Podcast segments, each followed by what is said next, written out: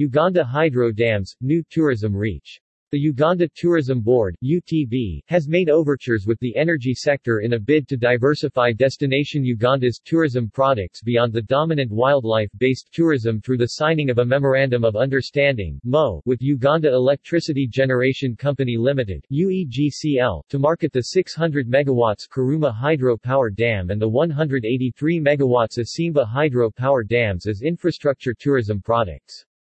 UTB is to assist UEGL to package and commercialize a variety of planned projects and activities at the power dams. Tourism activities and products to be included are plant tours, boat cruises, sport fishing, hospitality facilities, and souvenirs.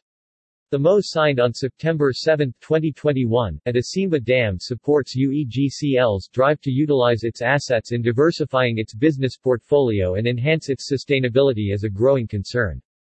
This MO marks the beginning of an important journey for Uganda. When brought to fruition, the successful development of Karuma Hydropower Project and Isimba Hydropower Project into tourism sites will further diversify our tourism portfolio and, therefore, contribute to our core objectives namely, sustainably increasing the volume, numbers, and value, earnings, of tourism to Uganda and by extension, Ugandan households and livelihoods through the creation of jobs and increased tax revenue, said Lily Ajarova, the Uganda Tourism Board CEO, at the signing. She thanked the management of UEGCL for picking interest in tourism and for reaching out to UTB to form this value-adding partnership. The diversification and promotion of tourism products beyond wildlife tourism to include among others, religious, cultural, culinary, food, and now infrastructure tourism, is very important to us as a sector and certainly as UTB. That is why, in our Strategic Plan 2020-21 to 2024-25, UTB has prioritized collaborating with tourism site owners, the private sector and other ministries departments and agencies to develop and package diversified tourism products to prolong the length of stay at a destination, thereby increasing tourism earnings, said Ajarova, especially for the domestic market. Dr. Eng. Harrison Mutikanga, speaking on behalf of UEGCL, said that the MO is in line with UEGCL's five-year strategic plan 2018-2023, that among others, focuses on the key objective of enhancing its business portfolio. He intimated that utilization of the vast hydropower assets as a tourism product will go a long way in unlocking the infrastructure tourism potential in Uganda.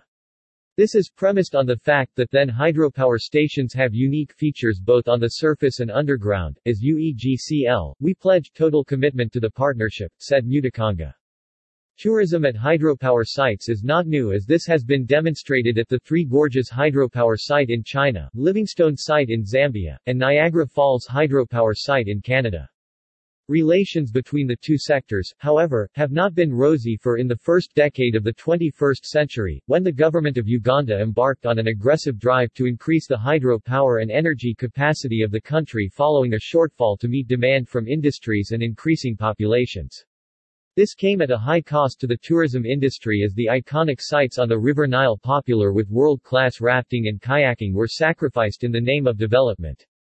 By 2007, the World Bank had funded the Bujagali hydropower project, causing the disappearance of the first of the Grade 5 rapids at Bujagali Falls and displacing the traditional oracle of the falls, Nabamba Bujagali. The Kalagala Offset Area was created, between the International Development Association World Bank, and the Ugandan government. The agreement was made to mitigate the damages caused by the Bujagali Dam and it stated that the area set aside would not be flooded by another hydro project.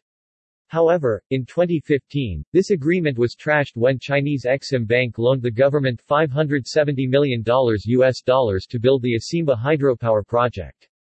Granted, power generation was indispensable for the development and industrialization of the country, although the cost at 0.191 cents per unit still remained below the reach of rural Uganda, considering the burden was passed down to households. What was reassuring to the public was that the Isimba Bridge, constructed as a result of the dam, has at least eased travel between the districts of Kayunga and Kamuli, replacing the unreliable car ferry and boosting trade and tourism. Downstream, the newly commissioned Isimba Dam on the Nile remains popular for whitewater rafting and world-class competitions including the Nile Freestyle Festival that attracts the kayaking fraternity from USA, Russia, and South America as well as Europe, many of whom have trained on the Nile in preparation for the World Whitewater Rafting competitions.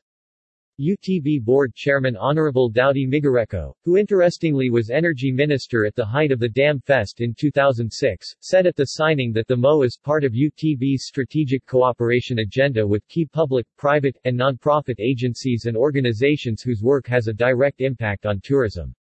In 2019, the government reignited plans to sanction a feasibility study for the construction of a 360-megawatt dam in Murchison Falls National Park through M.S. Bonang Energy and Power Limited. From the Republic of South Africa and Norconsult and JSC Institute Hydro Project, only to buckle under pressure from Association of Uganda Tour Operators AUTO, and civil society. Hopefully, UTB's diplomatic overtures with the energy sector will pay off, and the uneasy truce will stick, the paper trail says otherwise.